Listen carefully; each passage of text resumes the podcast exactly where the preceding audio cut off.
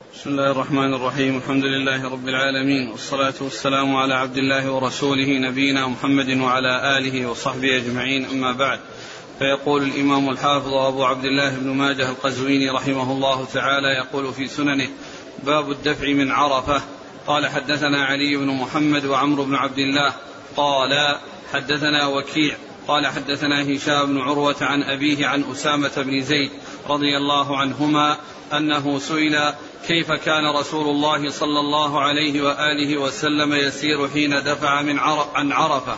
قال كان يسير العنق فإذا وجد فجوة نص قال وكيع يعني فوق العنق. بسم الله الرحمن الرحيم. الحمد لله رب العالمين وصلى الله وسلم وبارك على عبده ورسوله نبينا محمد وعلى آله وأصحابه أجمعين. أما بعد فيقول الإمام ماجه رحمه الله باب الدفع من عرفة. الدفع من عرفة يكون لمن وقف بها نهارا بعد غروب الشمس وتحقق غروبها كما جاء ذلك مبينا في حديث جابر الطويل. ف الوقوف يكون من من الزوال ويستمر إلى غروب الشمس. ويستمر إلى غروب الشمس. فإذا غابت الشمس وتحقق الغروب عند ذلك يكون الانطلاق من من عرفة بالاتجاه إلى مزدلفة. والنبي صلى الله عليه وسلم وقف بعرفة حتى غربت الشمس وتحقق الغروب ثم بعد ذلك انصرف أو دفع منها إلى إلى مزدلفة. وكان رديء وكان آه، أسامة بن زيد رضي الله عنه رديفه من عرفة إلى مزدلفة. ولهذا سئل عن كيف كان دفع رسول الله صلى الله عليه وسلم من عرفة لأنه لأنه كان رديفة فسؤاله لكونه صاحب علم ومعرفة بهذا الشيء لأنه كان رديف النبي صلى الله عليه وسلم. فقال كان يسير العنق وهو إسراع خفيف قال فإذا وجد فرجة نص أي زاد في الإسراع. ومعنى ذلك أنه كان يمشي مشيا يعني آه، فيه إسراع وفي حركة. ولكنه عندما يجد فرصة فإنه يسرع يعني يزيد في الإسراع. وهذا مراعاة يعني لحال الناس وعدم حصول الإيذاء لأحد منهم. وكان عليه الصلاة والسلام يشير بيده إلى الناس ويقول أيها الناس السكينة السكينة. فكان عليه الصلاة والسلام آه، يراعي المصلحة. فإذا كان هناك زحام فإنه كان يمشي المشي المناسب للزحام. فإذا وجد فرجة يعني متسعا وكان ال- ال- الذي أمامه خاليا فإنه يسرع. الذي هو النص وهو إسراع فوق العنق. كان يسير العنق فإذا وجد فرجة نصا فيسير العنق الذي هو المشي الذي ليس فيه إسراع يعني شديد من أجل ألا يحصل الأذى لأحد. وإذا وجد فرجة النص أسرع يعني حتى يحصل سلوك الطريق وقطع الطريق حتى يصل إلى إلى مزدلفة نعم قال حدثنا علي بن محمد الطنافسي ثقة أخرج حديث النسائي في مسجد علي وابن ماجه وعمرو بن عبد الله وهو ثقة أخرج له ابن ماجه عن وكيع ابن الجراح الرؤاسي الكوفي ثقة أخرج أصحاب الكتب. عن هشام بن عروة. وهو ثقة أخرج أصحاب الكتب. عن أبيه. أبيه عروة بن الزبير ثقة فقيه أخرج أصحاب الكتب. عن أسامة بن زيد. أسامة بن زيد رضي الله عنهما أخرجه أصحاب الكتب. قال حدثنا محمد بن يحيى قال حدثنا عبد الرزاق قال أنبأنا الثوري عن هشام بن عروة عن أبيه عن عائشة رضي الله عنها أنها قالت قالت قريش نحن قواطن البيت لا نجاوز الحرم فقال الله عز وجل ثم أفيضوا من حيث أفاض الناس ثم ذكر هذا الحديث ان أن قريشا كانوا لا يخرجون من الحرم ولا يذهبون إلى عرفة يقفون بها بل يقفون بمزدلفة وينصرفون منها. ويقول نحن قواطن الحرم يعني سكان الحرم القاطن هو الذي يسكن في المكان ويستقر فيه. فلا ف يعني فلا يتجاوزون الحرم وذلك أن مزدلفة من الحرم. وأما عرفة فليست من الحرم. فكانوا يقفون بالمزدلفة ولا يتجاوزونها إلى عرفة. والرسول صلى الله عليه وسلم ذهب إلى عرفة ووقف بها مع الناس الذين هم غير قريش. فأنزل الله عز وجل ثم أفيضوا من حيث أفاض الناس يعني الإفاضة من عرفة. يعني أن الناس يفيضون من عرفة وأن هذا هو الذي كان آه، حصلت توارثه عن إبراهيم الخليل عليه الصلاة والسلام إلا أن قريشا خالفت هذا المنهج الذي كان عليه إبراهيم فكانوا لا يقفون بعرفة لأنها من الحل ولا يتجاوزون المزدلفة لأنها من الحرم وعلى هذا فالمزدلفة يقال لها مشعر حرام. وأما عرفة فهي مشعر حلال. مشعر حلال. هي من مشاعر ولكنها من الحل وأما مزدلفة فهي مشعر ولكنها من مشاعر الحرم. أي أنها مشعر في الحرم. فكانت قريش لا يتجاوزون المزدلفة ويقفون بها وينصرفون منها ويفيضون منها. وأما الحجاج سوى قريش فإنهم يقفون بعرفة ويفيضون منها والنبي صلى الله عليه وسلم في حجة الوداع وقف بعرفة وخرج منها وأفاض منها وأنزل الله عز وجل ثم أفيضوا من حيث أفاض الناس أي الذين هم يقفون بعرفة. ولهذا هنا أورده في الدفع من عرفة. الدفع من عرفة. أنهم أن الناس يقفون بعرفة ويفيضون منها. ولا يقفون بالمزدلفة. كما كانت تفعل قريش لأن هذا من التغيير والإحداث في الحج. نعم. قالت قريش نحن قواطن البيت لا نجاوز الحرم. نعم. قواطن يعني سكان. القاطن هو الساكن. لا نجاوز الحرم لأنهم لا يخرجون من الحرم فحجهم في الحرم فقط. ومن المعلوم أن الحج يجمع فيه بين الحل والحرم. كما أن العمرة يجمع فيها بين الحل والحرم فالحج يجمع فيه بين الحل والحرم لأن عرفة من الحل والعمرة يجمع فيها بين الحل والحرم وذلك أن الناس يأتون من الحل محرمين. ومن كان بمكة فإنه عند إحرامه يخرج إلى الحل. من كان بمكة يخرج إلى الحل فيجمع بين الحل والحرم في العمرة كما أنه يجمع بين الحل والحرم في الحج. قال حدثنا محمد بن يحيى. الذهلي ثقة أخرج حديث البخاري وأصحاب السنة. عن عبد الرزاق. بن همام ثقة أخرج أصحاب الكتب. عن الثوري. سفيان بن سعيد بن مسروق الثوري ثقة أخرج أصحاب الكتب. عن هشام بن عروة عن أبيه عن عائشة. نعم.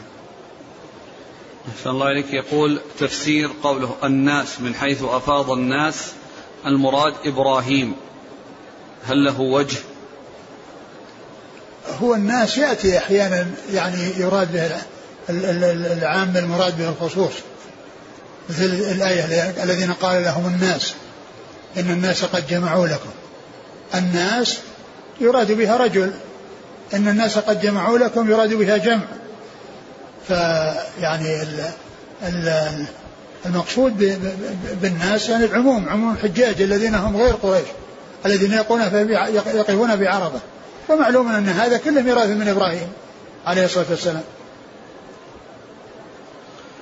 قال رحمه الله تعالى باب النزول بين عرفات وجمع لمن كانت له حاجة قال حدثنا محمد بن بشار قال حدثنا عبد الرحمن بن مهدي قال حدثنا سفيان عن إبراهيم بن عقبة عن كريب عن أسامة بن زيد رضي الله عنهما أنه قال أفضت مع رسول الله صلى الله عليه وسلم فلما بلغ الشعب فلما بلغ الشعب الذي ينزل عنده الأمراء نزل فبال فتوضأ.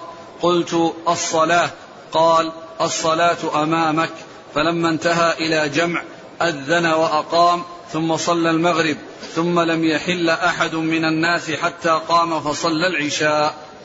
ثم ذكر باب النزول, النزول بين عرفات بين عرفة ومزدلفة لمن كان له حاجة.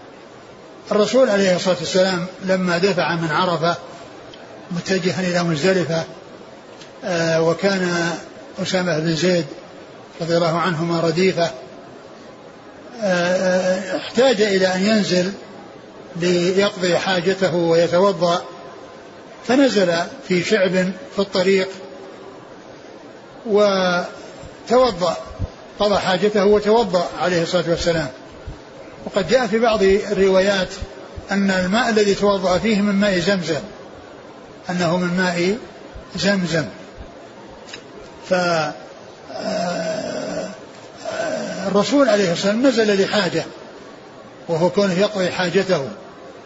فلما قضى حاجته وتوضأ قال الصلاة يعني قال أسامة بن زيد الصلاة فقال الصلاة أمامك يعني أنهم يواصلون السير حتى يأتوا المزدلفة.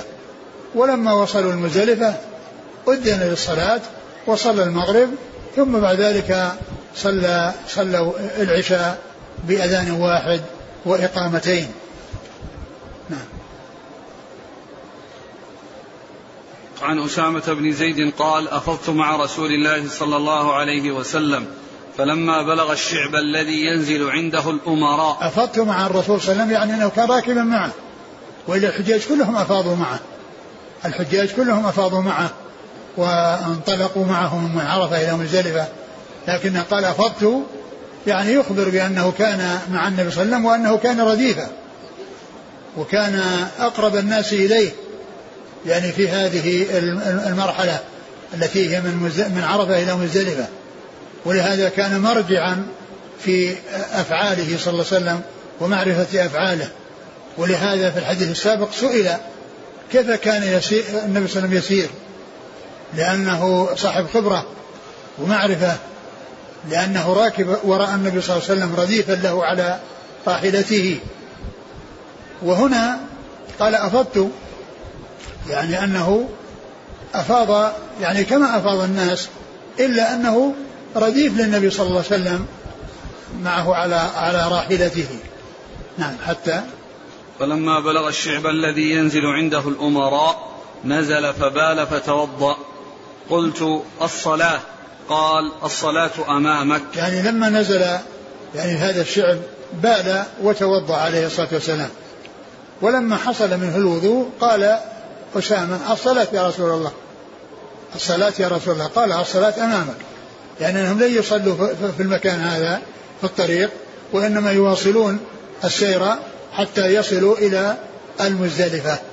ومن المعلوم أن الإنسان عندما ينطلق من عرفة فإنه يواصل السير إلى مزدلفة وإذا وصل إليها صلى في الوقت الذي آه، يصل فيها إليه. إن كان وصل قبل خروج وقت المغرب صلى المغرب والعشاء جمع تقديم وإن وصل بعد دخول وقت العشاء صلى المغرب والعشاء جمع تأخير. ولكنه إذا تأخر عن الوصول إلى مزدلفة إلى إلى بعد نصف الليل أو إلى نصف الليل فإنه لا يؤخر الصلاة عن نصف الليل وإنما يصلي قبل ذلك في الطريق. يصلي قبل ذلك في الطريق. أما من وصل إلى مزدلفة في وقت المغرب أو في وقت العشاء قبل نصف الليل فإنه يأتي بالصلاتين المغرب والعشاء جمعا إما جمع تقديم إذا كان قبل خروج وقت المغرب وإما جمع تأخير إذا كان بعد دخول وقت العشاء. وإن لم يصل إلى مزدلفة إلا بعد نصف الليل فإنه لا يؤخر الصلاة إلى ذلك الوقت وإنما يصلي في الطريق قبل خروج وقت العشاء. نعم. فلما انتهى إلى جمع أذن وأقام ثم صلى المغرب ثم لم يحل أحد من الناس حتى قام فصلى العشاء. ولما وصل إلى مزدلفة أذن وأقام وصلى المغرب يعني أذان للصلاتين ثم إقامة للمغرب ثم لم يحل أحد يعني يحل رحالهم وركابهم وينزل يعني الأغراض التي كانت على الدواب حتى صلوا العشاء يعني بإقامة. يعني معناها أنه ما إقامة إقامة لصلاة المغرب وإقامة لصلاة العشاء وأذان واحد للصلاتين وأذان واحد للصلاتين. قال حدثنا محمد بن بشار. محمد بن بشار هو ملقب بن دار وهو ثقة أخرج أصحاب الكتب وهو شيخ لأصحاب الكتب. عن عبد الرحمن بن مهدي. وهو ثقة أخرج أصحاب الكتب. عن سفيان. الثوري نعم. عن إبراهيم بن عقبة. وهو أخو إبراهيم أخو موسى بن عقبة. أخو موسى بن عقبة هو ثقة أخرج له. مسلم أبو داود النسائي بن ماجه. وهم ثلاثة يعني مر بنا قريبا في درس أمس محمد بن عقبة وهو أخو موسى بن عقبة. وهذا إبراهيم بن عقبة أخو موسى بن عقبة. وهم مدنيون ولكون موسى بن عقبة هو المشهور فإنه آه، يعني عندما يذكر آه، ذكر أخواه يقال أخو يقال عند كل واحد منهما أخو موسى بن عقبة. لأن موسى بن عقبة مشهور فيعرف آه، أخوه غير المشهور بأخوته له وبقرابته منه. فإنه عند محمد بن عقبة قال أخو موسى بن عقبة. وهنا عند إبراهيم بن عقبة قال أخو آآ آآ أخو موسى بن عقبة. فهؤلاء ثلاثة من المحدثين إخوة وكلهم يعني من رواة الأحاديث كلهم يعني يأتون في أسانيد أسانيد الأحاديث. ويشبه يشبه يعني هؤلاء الثلاثة يعني في الأخوة أو أنهم إخوة ابن الأثير. ابن الأثير فإنهم ثلاثة إخوة. أحدهم محدث وهو أبو السعادات صاحب جامع الأصول وصاحب النهاية في غريب الحديث. والثاني مؤرخ وهو صاحب الكامل الكامل في التاريخ. والثالث أديب وهو صاحب المثل السائر. الثالث أديب وهو صاحب المثل السائر. ثلاثة إخوة هذا محدث وهذا مؤرخ وهذا أديب. نعم. قال عن كريب. كريب هو مولى بن عباس ثقة أخرج أصحاب الكتب. عن أسامة بن زيد. نعم. يقول السائل من صلى المغرب عامدا في عرفة ثم أفاض إلى مزدلفة هل عليه شيء؟ صلاته صحيحة لكنه مخالف للسنة. وليس عليه شيء لكنه مخالف للسنة. الرسول صلى الله عليه وسلم كان متهيئ يعني للدفع. ينتظر غروب الشمس وبعد غروبها سار وواصل السير. فهذه هي السنة. ولو أن إنسانا فعل ذلك صلاته صحيحة ولكنه خالف السنة. وإذا كان متعمدا مخالفتها وأن فإنه يأثم. لقوله صلى الله عليه وسلم من رغب عن سنتي فليس مني. قال رحمه الله تعالى باب الجمع بين الصلاتين بجمع. قال حدثنا محمد بن رمح قال أنبأنا الليث بن سعد عن يحيى بن سعيد عن عدي بن ثابت الأنصاري عن عبد الله بن يزيد الخطمي رضي الله عنه أنه سمع أبا أيوب الأنصاري رضي الله عنه يقول صليت مع رسول الله صلى الله عليه وسلم المغرب والعشاء في حجة الوداع بالمزدلفة. ثم قال الجمع. الجمع بين الصلاتين بجمع. الجمع بين الصلاتين بجمع. جمع اسم للمزدلفة لأنه يجتمع فيها الناس بعد انصرافهم من من عرفة فيقال لها جمع. ف والنبي عليه الصلاة والسلام لما وصل إليها أول عمل قام به أنه صلى الصلاتين. أنه صلى الصلاتين بأذان واحد وإقامتين. وهذه هي السنة. أول عمل يبدأ به عند وصول المزدلفة الصلاة. صلاة المغرب والعشاء. يعني جمع بين الصلاتين وقصر للعشاء. هذا هذا هو الذي فعله الرسول صلى الله عليه وسلم. بعض الناس في هذا الزمان يظنون أن المهمه في مزدلفة لقط الحصى. ولهذا من حين يصلون إلى مزدلفة ينتشرون في الأرض يجمعون الحصى. وهذا هذا مخالف للسنة. الرسول صلى الله عليه وسلم ما لقط الحصى أو ما لقط له الحصى إلا بعد أن انصرف من من مزدلفة في الصباح عند قبل طلوع بعد قبل طلوع الشمس وكان التقاطه له في أول منى يعني في, في يعني بعد ما دخل في في منى لقط له الحصى. ولقط الحصى يكون من من من مزدلفة ومن منى ويكون من أي مكان. ليس بلازم أن يكون مزدلفة وليس بلازم أن يكون من منى. والرسول صلى الله عليه وسلم لقط له يوم العيد سبع حصيات رمى بها جمرة العقبة كما آه كما سيأتي. وعلى هذا فإنما يفعل بعض الناس من أن مهمتهم في مزدلفة لقط الحصى ثم لا يبيتون ويذهبون وكأنه ليس عليهم في مزدلفة إلا الحصى هذا من الغلط. وإنما أول شيء يفعل هو الأذان بالصلاتين ثم صلاة المغرب والعشاء بإقامتين ثم بعد ذلك يرقد وينام. وليس لتلك الليلة عبادة تخصها وإنما الإنسان لا يخصها بشيء ولكن يصلي الوتر لأن الوتر يفعل في جميع أيام السنة وفي جميع ليالي السنة ثم ينام ولا يشغلها بعبادة لا صلاة ولا قراءة قرآن ولا ذكر ولا دعاء. لأن النبي صلى الله عليه وسلم ما فعل ذلك. نعم. قال حدثنا محمد بن رمح ثقة أخرجه مسلم وابن ماجه. عن الليث بن سعد ثقة أخرج أصحاب الكتب. عن يحيى بن سعيد عن من؟ عن عدي بن ثابت الأنصاري. يحيى بن سعيد الأنصاري. الأنصاري وهو ثقة أخرج أصحاب الكتب. عن عدي بن ثابت الأنصاري. وهو؟ ثقة أخرج أصحاب الكتب. نعم. عن عبد الله بن يزيد الخطمي. رضي الله عنه أخرج له. أصحاب الكتب. نعم. عن أبي أيوب الأنصاري. رضي الله عنه أخرج أصحاب الكتب.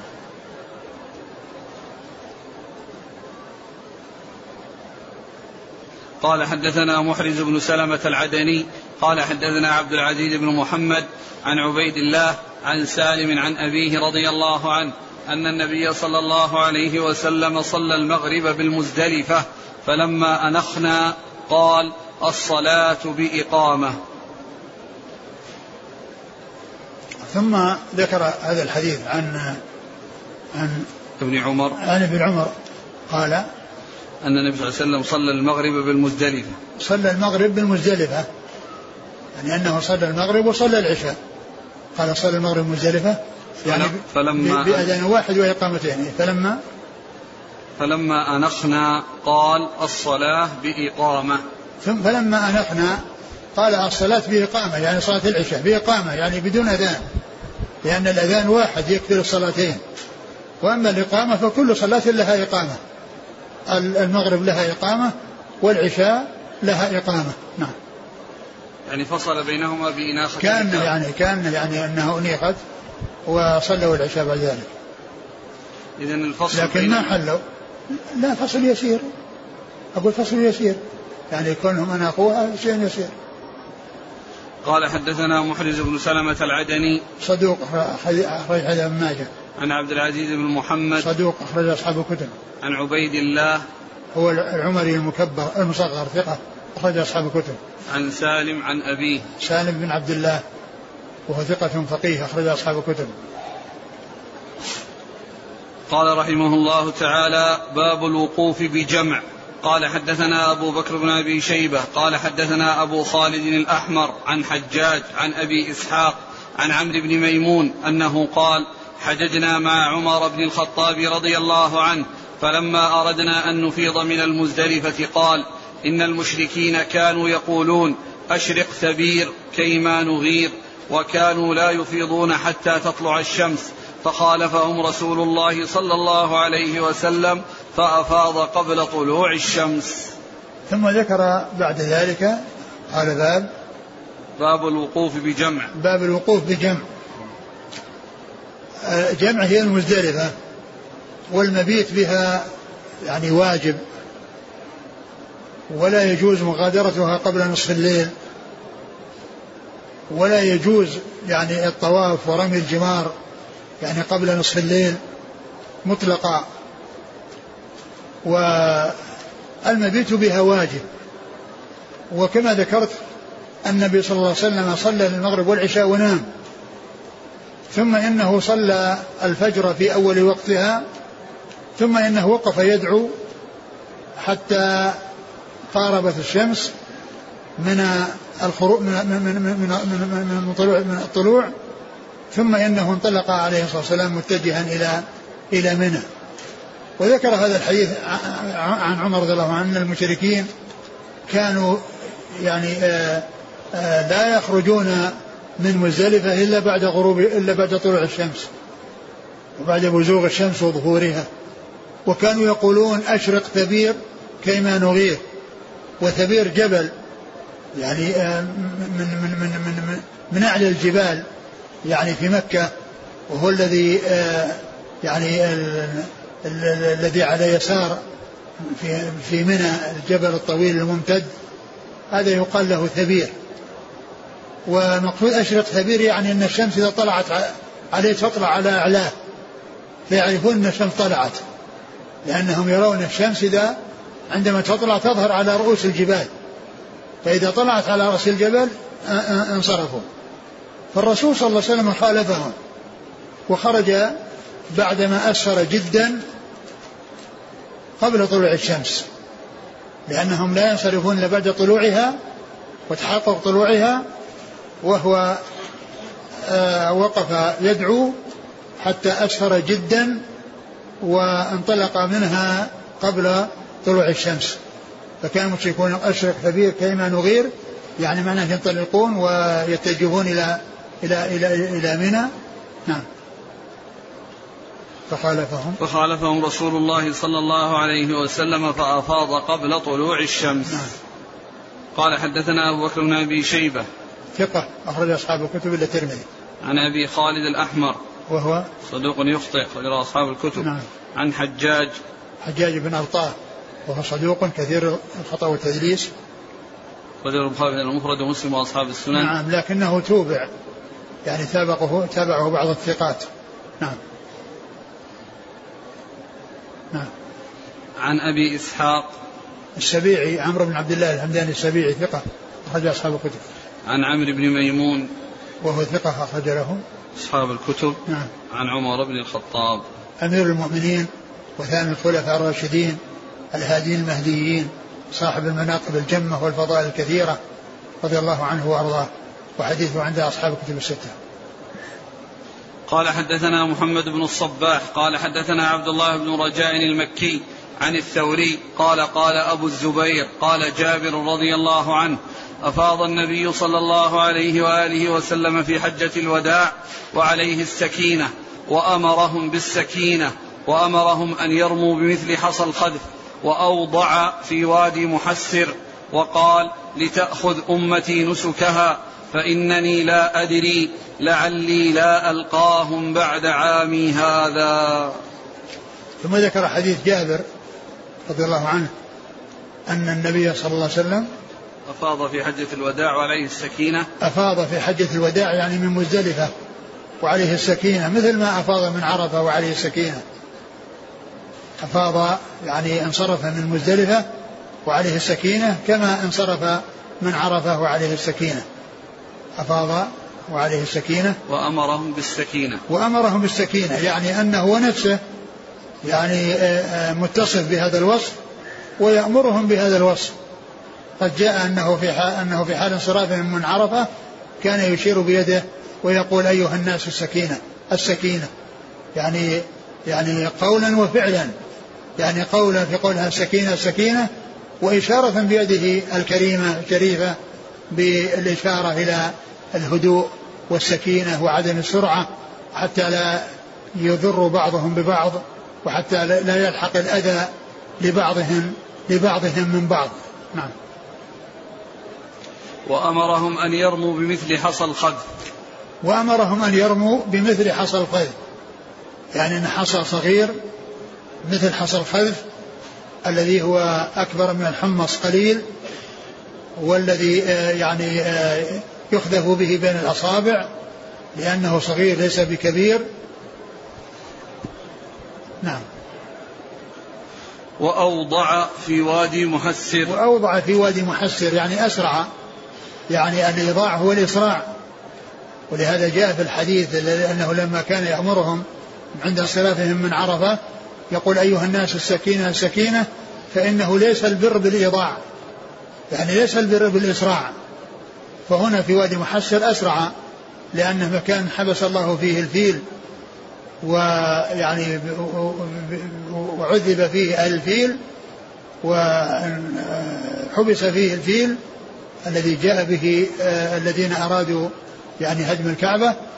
والله عز وجل أبطل كيدهم فكان هذا المكان الذي عذبوا به آه، آه، أرشد إلى الإسراع فيه صلى الله عليه وسلم. وقال لتأخذ أمتي نسكها. وقال لتأخذ أمتي نسكها يعني من أفعاله وأقواله. لأن النبي عليه الصلاة والسلام آه، حج بالناس وقال خذوا عني مناسككم فلعلي لا ألقاكم بعد عامي هذا. خذوا مناسككم فلعلي لا ألقاكم بعد عامي هذا. نعم. فإنني لا أدري لعلي لا ألقاهم بعد عامي هذا. فإني لا أدري لعلي ألقاكم بعد عامي هذا. نعم. قال حدثنا محمد بن الصباح هو؟ صدوق أبو داود بن ماجه. نعم. عن عبد الله بن الرجاء المكي وهو؟ ثقة أخرج البخاري في القراءة ومسلم وأبو داود والنسائي بن ماجه. نعم. عن الثوري عن أبي الزبير. محمد بن مسلم بن تدرس صدوق أخرج أصحاب الكتب. عن جابر. نعم.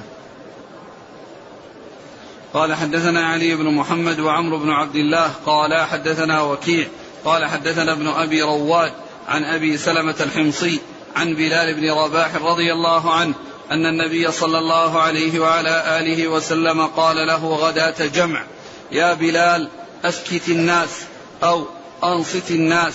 ثم قال إن الله تطول عليكم في جمعكم هذا فوهب مسيئكم لمحسنكم وأعطى محسنكم ما سأل. ادفعوا بسم الله. ثم ذكر هذا الحديث عن بلال. عن بلال رضي الله عنه أن النبي صلى الله عليه وسلم قال له غداة جمع يعني في آه لأنه بات بمزدلفة وصلى الفجر بها ووقف يدعو. فيعني في ذاك الوقت الذي هو الغداة يعني قال له أسكت الناس. يعني معناه أنه يعني يعني يجعلهم ينتبهون لما يلقيه ولما يبلغهم إياه رسول الله صلى الله عليه وسلم. أسكت الناس. يعني يطلب منهم أن يسكتوا وأن يتجهوا إلى سماع ما يلقى عليهم من رسول الله صلى الله عليه وسلم. فقال أيها الناس يا بلال فقال إن الله تطول عليكم فقال إن الله تطول عليكم يعني جاد عليه جاد يعني وتفضل لأن الطول هو الجود والكرم يعني جاد عليهم وتطول عليهم يعني أحسن إليهم و يعني آه فوهب مسيئهم لمحسنهم يعني شفاعة شفاعة المحسنين للمسيئين وأعطى المحسنين يعني أثابهم يعني المحسنين أثابهم والمسيئين آه وهبهم للمطيعين أي بدعائهم وشفاعتهم لهم. نعم. وأعطى محسنكم ما سأل. نعم. ادفعوا بسم الله. ادفعوا بسم الله يعني اتجاه متجهين إلى إلى إلى منى. نعم. يعني هذه كانت خطبة بعد صلاة الفجر؟ هي في, في الغداة يعني لا شك أنها بعد الفجر لأنه إلى الفجر وهو نايم ثم بعد ذلك وقف. فالغداة هي يعني بعد هو من من طلوع الفجر هو النهار لكن هذا لا شك أنه في أنه بعد صلاة الفجر لكن هل هو قريب من الصلاة أو بعيد من الصلاة؟ لأن الرسول صلى الله عليه وسلم بعد الصلاة وقف واستمر حتى أسفر جدا. في هذه الفترة التي هي بعد صلاة الفجر إلى الإسفار جدا حصل هذا الكلام. قال حدثنا علي بن محمد وعمرو بن عبد الله عن وكيع عن ابن أبي رواد هو عبد العزيز صدوق ربما وهم أخرج البخاري تعليقا وأصحاب السنن. نعم. عن أبي سلمة الحمصي وهو مقبول. مجهول. مجهول أخرج له ابن ماجه. نعم. عن بلال بن رباح. نعم. يعني هذا الإسناد فيه ضعف. والشيخ ناصر ذكر يعني آه، شواهد له وذكر يعني من أقواها عند عبد الله بن المبارك يعني آه، آه، يعني شاهد في هذا الحديث. نعم. هل يستفاد من الخطبة في مزدلفة؟ نعم. يعني في في أقول في الصباح الرسول خطب الناس هذه الخطبة. نعم. قال رحمه الله تعالى باب من تقدم من جمع إلى منى لرمي الجمار. قال حدثنا أبو بكر بن أبي شيبة وعلي بن محمد. قال حدثنا وكيع. قال حدثنا مسعر وسفيان. عن سلمة بن كهيل عن الحسن العرني عن ابن عباس رضي الله عنهما أنه قال قدمنا رسول الله صلى الله عليه وآله وسلم قويلمة بني عبد المطلب على حمورات لنا من جمع فجعل يلطخ أفخاذنا ويقول أبيني لا ترموا الجمرة حتى تطلع الشمس زاد سفيان فيه ولا إقال أحدا يرميها حتى تطلع الشمس. ثم ذكر هذه الترجمة وجباب التقدم. من تقدم من جمع إلى منى لرمي الجمار. من تقدم من جمع إلى منى لرمي الجمار. يعني حتى يعني يسلم من الزحمة ومن الضرر الذي يحصل بالانصراف يعني مع الزحام. أذن النبي صلى الله عليه وسلم للضعفة أن ينصرفوا آخر الليل. ولا يجوز الانصراف قبل نصف الليل لأن المبيت واجب. والجواز في الانصراف يكون بعد نصف الليل وفي آخر الليل لمن كان من الضعفة. وأما الأقوياء والذين فيهم نشاط فالمشروع في حقهم أن يبقوا وأن يصلوا الفجر بالمزدلفة ويدعو الله عز وجل حتى يسفروا جدا كما فعل ذلك رسول الله صلى الله عليه وسلم. وقد ذكر حديث ابن عباس الذي هو عبد الله بن عباس أنه أن النبي صلى الله عليه وسلم قدمهم وكانوا على حمرات فجعل يلطح أفخاذهم ويقول أبو أبو أبني لا ترموا. أبينية لا ترموا الجمرة حتى تطلع الشمس. لا ترموا الجمرة حتى تطلع الشمس. وقد جاء ما يدل على رمي الجمرة قبل طلوع الشمس كما حصل من أمهات المؤمنين رضي الله عنهن وأرضاهن فيجمع بينها بأن الرمي في آخر الليل جائز وأن أن الأولى أن يكون الرمي بعد طلوع الشمس. ومن فعله قبل ذلك فإنه سائر لأنه جاء عن أمهات المؤمنين رضي الله عنهن وأرضاهن لما آه، تقدمنا من من عرفة إلى منى فإنهن رمينا أو منهن من رمى قبل الفجر. نعم.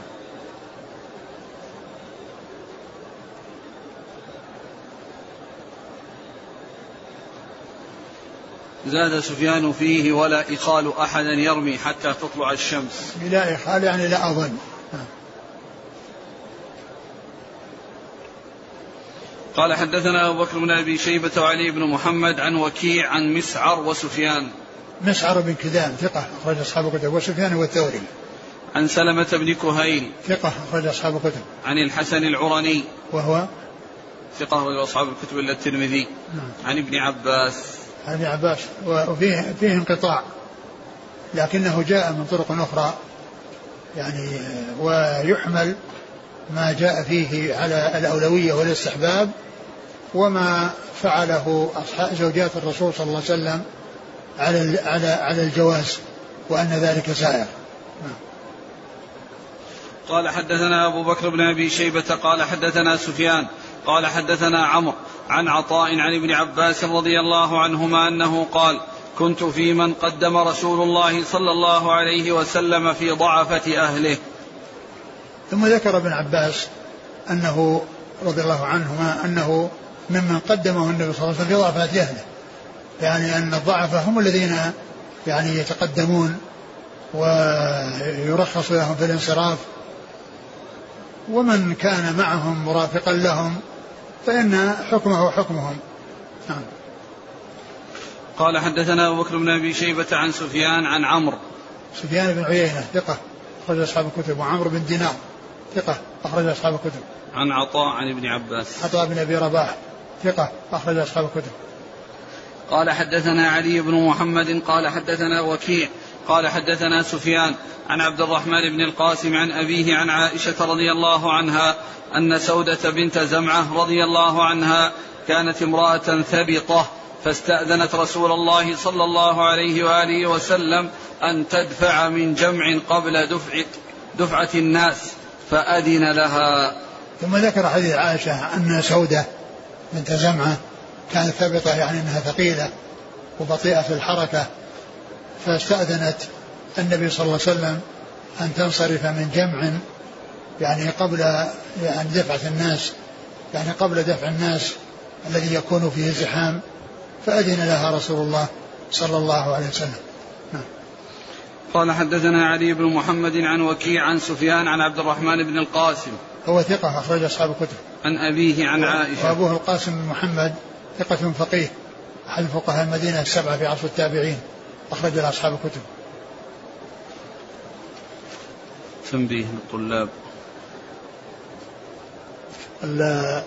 المطلوب من الإخوة الطلاب أن أن الذين يأخذون المساعدات الزكوات كل واحد منهم يكتب ورقة يكتب عليها اسمه ويعني بلده والتاريخ يعني هذا اليوم والتوقيع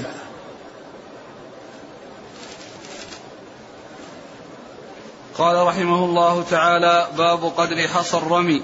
قال حدثنا أبو بكر بن أبي شيبة قال حدثنا علي بن مسهر عن يزيد بن أبي زياد عن سليمان بن عمرو بن الأحوص عن أمه قالت رضي الله عنها رأيت النبي صلى الله عليه وسلم يوم النحر عند جمرة العقبة وهو راكب على بغلة فقال يا أيها الناس إذا رميتم الجمرة فارموا بمثل حصى الخذف.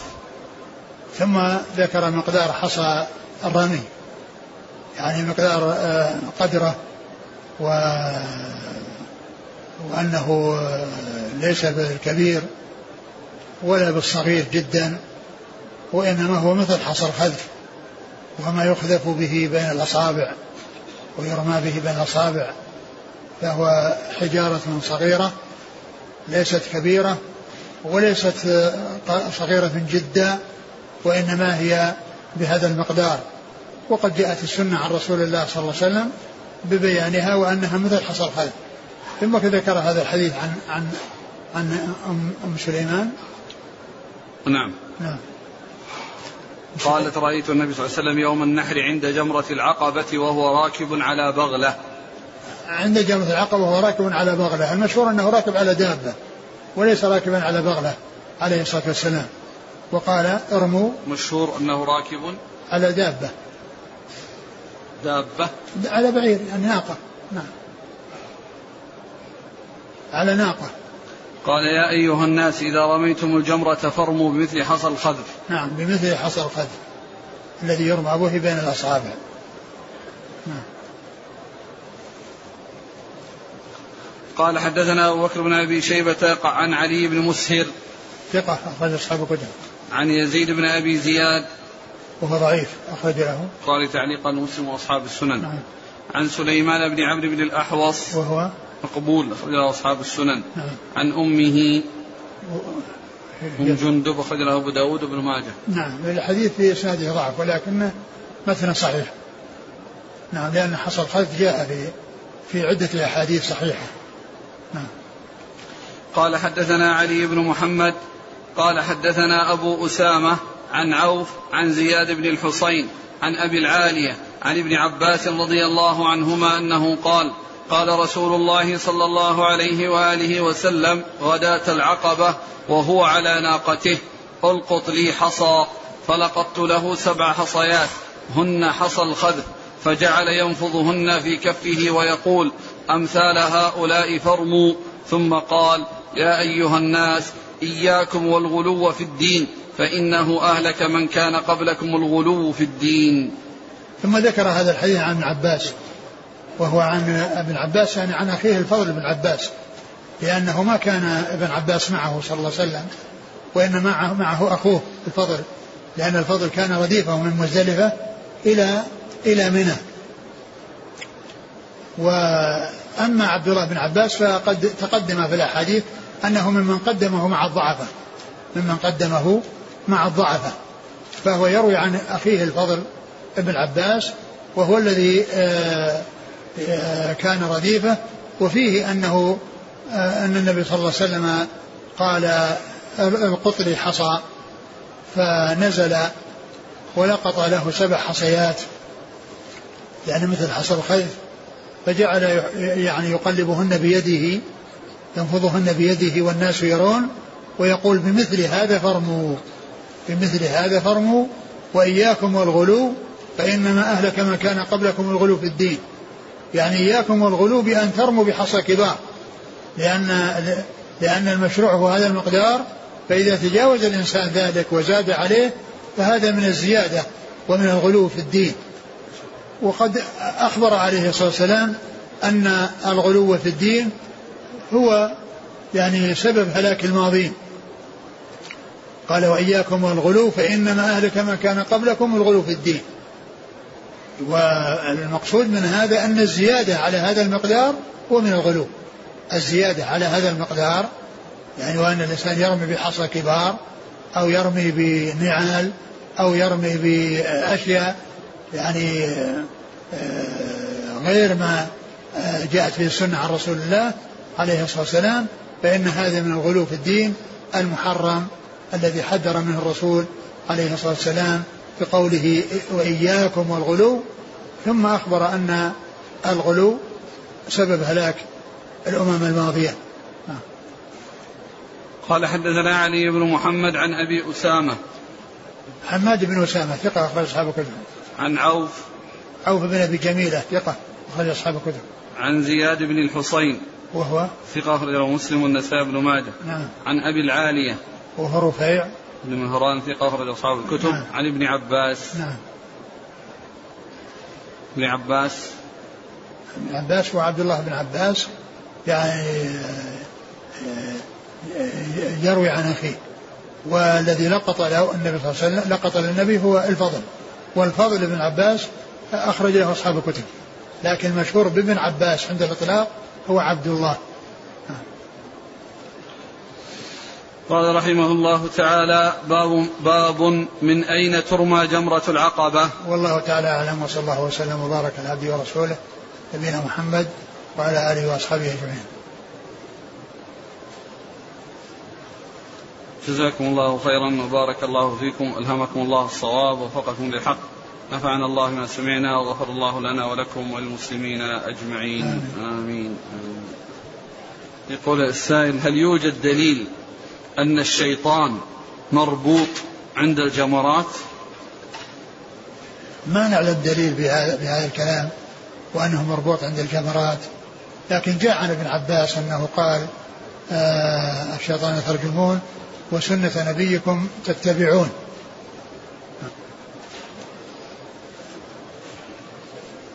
يقول من رمى الحصى على غير الصفة المشروعة بأن كانت كبيرة جدا أو صغيرة جدا. هل يجزئ رميه؟ إذا كانت كبيرة كبيرة جدا يعني كالحجارة الضخمة. يعني طبعا هذا غير لكن إذا كان يعني يعني زيادة يعني ليست بالكبيرة جدا نرجو أن يكون لا بأس بذلك. يقول نصف الليل. هل هو من مغيب القمر أم يرجع إلى تقدير ذلك من وقت نوم الناس وعرفهم في الليل؟ نصف الليل هو ينظر ما بين غروب الشمس وطلوع الفجر ويقسم على اثنين وهذا هو نصف الليل. ونصف الليل يعني على حسب طول الليل وقصره يتفاوت مقداره لكن حده من غروب الشمس تلك الليلة التي في ذلك الوقت إلى طلوع الفجر هذا مقدار الليل. إذا قسم على اثنين يتبين نصفه يظهر نصفه. يقول هناك بعض البعثات لا تبيت في منى ولكن تبيت في عرفة وكذلك لا تبيت في مزدلفة ولكن تذهب إلى منى فهل عليها شيء؟ أما كونها تبيت بعرفة وأنها ما تبيت منى هذا ليس عليها شيء. وأما ترك المبيت بمزدلفة فعليها شيء لأنه إذا إذا كان خروجها قبل نصف الليل فإنه ما حصل المبيت ومن فعل ذلك فعليه دم. من رمى جمرة العقبة قبل الفجر لليوم العاشر هل يعتبر رميه صحيح؟ نعم يصح. يقول بعض المخيمات تكون بين الإشارتين المكتوب إحداهما نهاية منى والثانية بداية مزدلفة. بين إيش؟ بين الإشارتين. نهاية منى بداية مزدلفة. هل هذا المكان من منى؟ بين؟ بين الإشارتين. نهاية منى وبداية مزدلفة. هي هو منى يعني متصلة بالمزدلفة لأن وادي محصر يعتبر من منى. وادي محصر يعتبر من منى. فإذا كان يعني بعد الوادي يعني من جهة مكة لا شك أنه يعني في منى. وأما إذا كان بعد الوادي من جهة عرفة فهذا في مزدلفة. والناس إذا كانوا ما حصلوا أماكن في مزدلفة في, في منى ونزلوا متصلة بالخيام متصلة بعد ما يبحثون ولا يحصلون إلا هناك فإن, فإن بقائهم في ذلك المكان, المكان جائز.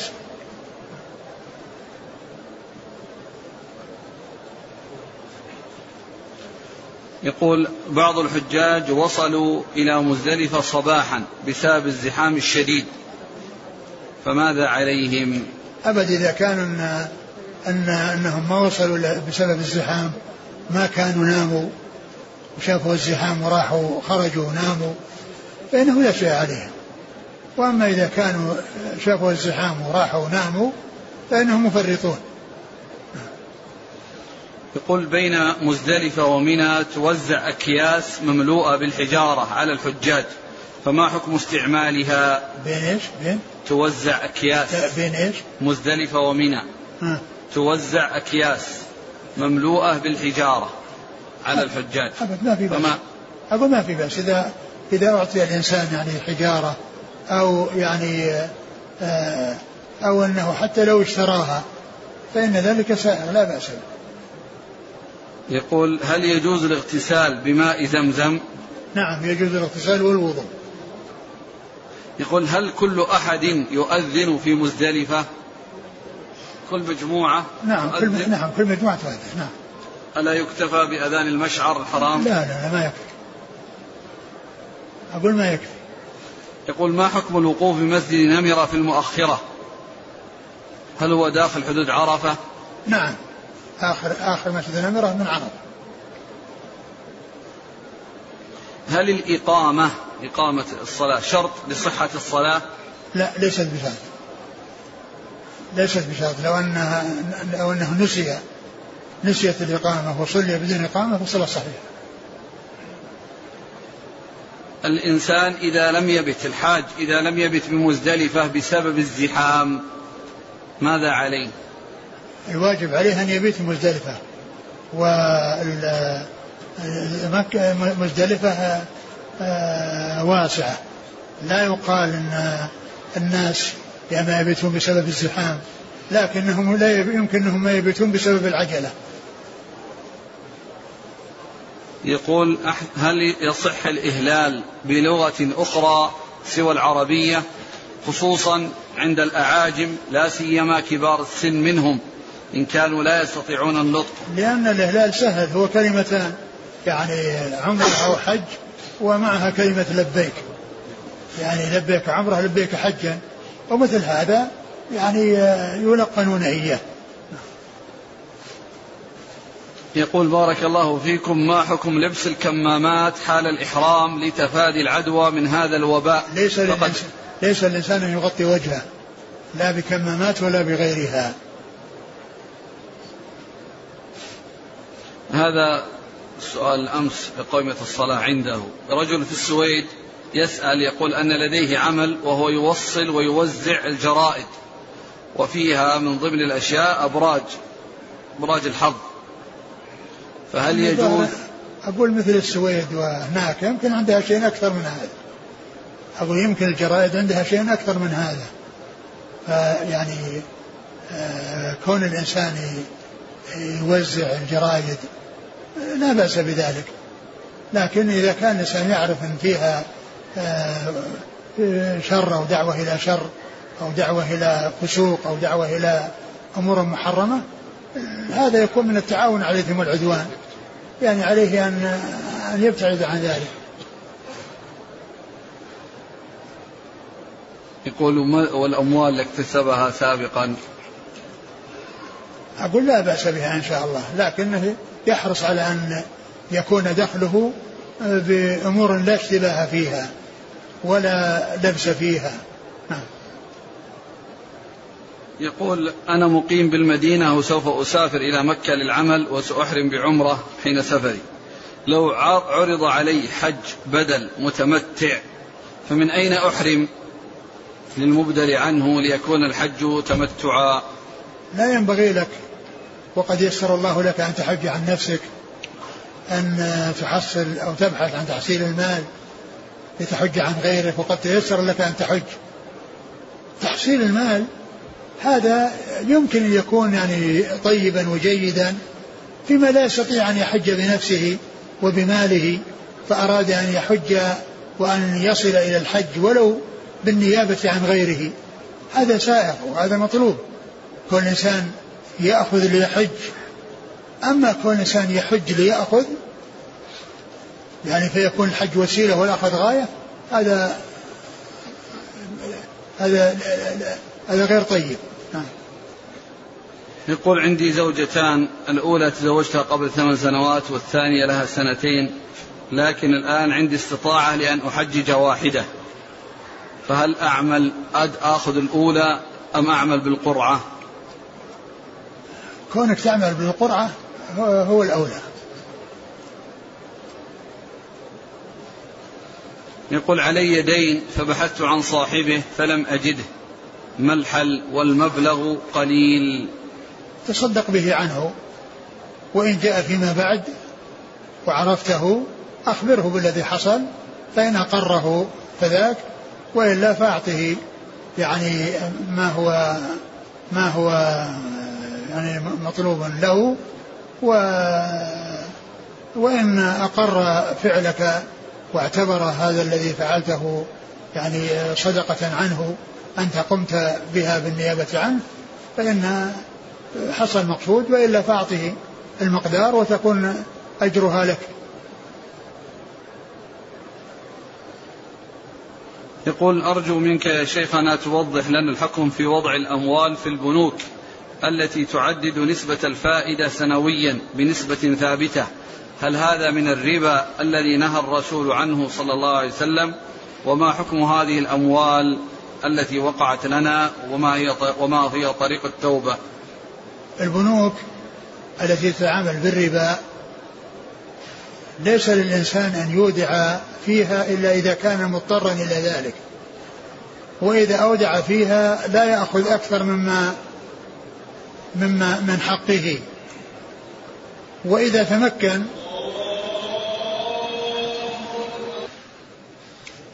إذا تمكن الإنسان من أن يستأجر خزانات في البنوك يدفع أجرتها ويحفظ نقوده فيها فهذه أحسن طريقة تتبع لأن البنك لا يتمكن من التصرف في نقوده. بل يضعها في الخزانة ويكون مفتاحها مفتاحها معه ويعني يجدها كما وضعها. لم تحرك في يعني في لم يقلبها البنك ولم يحركها. فهذه أمثل طريقة إذا وجدت الخزانات عند البنوك. وأما إذا لم توجد واضطر الإنسان إلى أن يودع يودع. لكن لا يأخذ الفائدة المحرمة. وإذا كان الإنسان سبق أنه أخذ يعني شيء من ذلك وهو لا يعرف الحكم فإنه له ذلك. و يعني آه، آه، يستغفر الله عز وجل ما قد حصل وله ذلك ما دام أنه لم يكن عالما. يقول لم يحج عن نفسه لعجزه المالي ولكن حج بدل فهل يجزئه عن حجة الإسلام؟ لا ما يجوز. ليس الإنسان أن يحج بدل وهو ما حج. ليس له أن يحج عن غيره ولم يحج عن نفسه.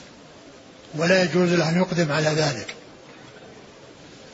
يقول في بلادنا تقوم بعض البنوك الربوية بتقديم قروض باسم قرض الزواج أو قرض السكن وتأخذ أربعة في المئة فوائد يسمونها حق الموظفين الذين يقومون بهذه العملية. فهل هذا يدخل في الربا؟ نعم ما دام إنها اتفق معهم على يعني قرض وحدد يعني نسبة يعني سميت بأي اسم سميت بأي اسم لأن الذي يقرض وهو محسن يعني لا يبالي بالشيء بهذا القليل. لكنه آه، إذا أشترطه وألزم به فإن هذا من القرض الذي جر نفع. وكل قرض جر نفعا فهو ربا.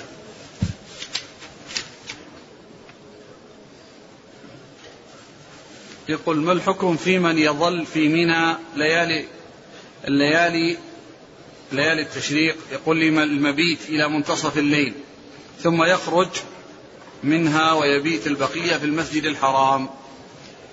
إذا بقي في منى أكثر الليل أكثر من النصف فإنه يحصل به المبيت. إذا جلس في منى أكثر أكثر الليل يعني زيادة على النصف سواء كان النصف الأول ومعه شيء من النصف الثاني أو النصف الثاني ومعه شيء من النصف الأول فإنه يحصل المبيت بذلك لأنه ليس بلازم أن يكون الإنسان من الغروب إلى الفجر موجود في في في منى بل المهم أن يكون موجودا أكثر الليل يعني الأغلبية المطلقة يعني ما يزيد على النصف. يقول بعض البعثات سكنها في منى خارج حدود منى فماذا يفعلون؟ أبد إذا كان ما حصل لهم إلا هذا واجتهدوا ما حصلوا إلا هذا وكانت مساكنهم متصلة الخيام متصلة آه، لا بأس بذلك. يقول آه، هناك من يصف دواء للعقم وهو أن يكرر الإنسان قوله تعالى ربي لا تذرني فردا وأنت خير الوارثين أربعين مرة ويقول أنه مجرب. والله ما نعلم شيء يعني يدل على هذا. يعني الإنسان يسأل الله عز وجل ويلح عليه في الدعاء. وأما كونه يستعمل يعني أشياء أو مقادير معينة هذه لا نعلم لها أصلا ولا نعلم لها أساسا. والإنسان لا يأتي بشيء معين وبمقادير معينة ليس لها أصل وليس لها أساس. القول بأن الذبيحة هو إسحاق هل له ما يؤيده؟ المسألة خلافية بين أهل العلم من قديم الزمان والأمر في ذلك يعني سهل. ما يترتب على ذلك لأن ما في نص يعني واضح يقول إنه إسماعيل وليس هناك نص واضح يقول إنه إسحاق. ولكن آه، آه، الفهم والاستنباط يدل على أنه إسماعيل لأن الله عز وجل في سورة الصفات لما ذكر آه، تبشيره بالغلام وصف بأنه حليم. وما جاء وصف الحليم إلا في هذا الموضع. والمواضع الأخرى يأتي ذكر العليم. وأما في هذا الموضع جاء ذكر الحليم. والذي بشر به هو إسماعيل هو, إسماعيل؟ لأنه جاء بعد قصة الذبح. وانتهاء قصة الذبح قال وبشرناه بإسحاق نبيا من الصالحين. وبشرناه بإسحاق نبيا من الصالحين. فبعدما انتهت قصة الذبح جاء بعدها وبشرناه بإسحاق. ثم يعني الذين يقولون بأن الذبيح إسحاق يقولون بشرنا أن الأول بشارة بولادته والثانية بشارة بنبوته. والثانية بشارة بنبوته. لكن كونه نص على اسمه لأنه لو كان مقصود بشارة بنبوته بشرناه يعني بولادة وبشرناه بالنبوة. ولا يسمى يذكر اسمه وبشرناه. لكن لما قال وبشرناه بإسحاق دل على أن المبشر به غير المبشر به الأول. فهذا يعني يقوي أن أن الذبيحة هو إسماعيل. وبعض أهل العلم يقول أنه إسحاق والأمر بذلك سهل. هنا ما هناك نص. أما الحديث الذي فيه أن ابن الذبيحين هذا غير صحيح. يقول أحسن الله إليك. جاء في حديث في صحيح الجامع أن لحوم البقر داء وسمنها دواء هكذا. قال وجاء معنا أن النبي صلى الله عليه وسلم ضحى بالبقر عن نسائه فما التوفيق؟ ما ليس فيه يعني ليس فيه يعني إشكال لأن كونه داء لا يعني أن أن أن أن, أن, أن أنها كلها داء لأن آه، آه، بعض اللحوم يعني كما هو معلوم يصير فيها يعني شيء من الضرر ولا يعني ذلك أن أنها آه، لا نفع فيها ولا خير فيها ولا فائدة فيها فإن اللحوم متفاوتة بعضها يكون أحسن بعض وبعضها يعني يكون فيه ضرر أكثر مما في الآخر. وهكذا. يقول بأنه يذهب لمكة للعمل لخدمة الحجاج فهل يجوز له حينئذ الحج؟ نعم يجوز الإنسان يعني وهو مستخدم أن يحج. يعني إذا أخذ للخدمة أو استؤجر للخدمة ومع ذلك يحج فإن ذلك لا بأس به. يعني إذا وافق يعني المستخدم. يسأل عن صحة الرواية. خلق الله آدم على صورة الرحمن. هذه صححها بعض أهل العلم. صحها بعض أهل العلم يعني ذكر الحافظ بن حجر في فتح الباري يعني عن عن يعني عن اثنين من العلماء ما تذكر اسمائهم الآن. و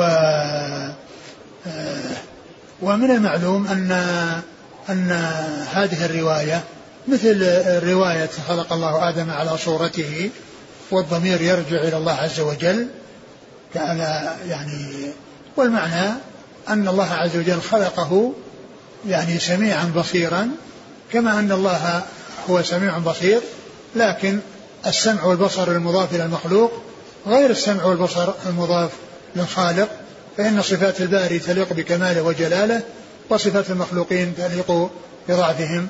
وافتقارهم فالحديث آه، فيه كلام وصححه بعض أهل العلم صححه بعض أهل العلم و مع على أنه صحيح فهو مثل خلق الله آدم على صورته فإن الضمير يرجع إلى الله عز وجل على الصحيح والمقصود به ما ذكرت. ليس مقصود التشبيه وإنما الله تعالى سميع بصير والمخلوق سميع بصير وما يضاف إلى الخالق يليق بكماله وجلاله وما يضاف إلى المخلوق يليق بضعفه وافتقاره. يقول هل الهدي الأفضل أن يذبحه الإنسان بنفسه أم يترك الذبح للجهة المسؤولة؟ والله الأمر واسع. الأمر في ذلك واسع. إذا كان الإنسان سيقوم بما يلزم ويختار السمين ويذبحه ويصلحه ويأخذ اللحم ويستفاد منه ولا يضيع منه شيء هذا جيد. وإذا كان الإنسان لم يفعل ذلك فإنه يوكل الأمر إلى من يقوم به ولا يعني آه، آه، يوكل الأمر إلى من يقوم به وقد أدى ما عليه.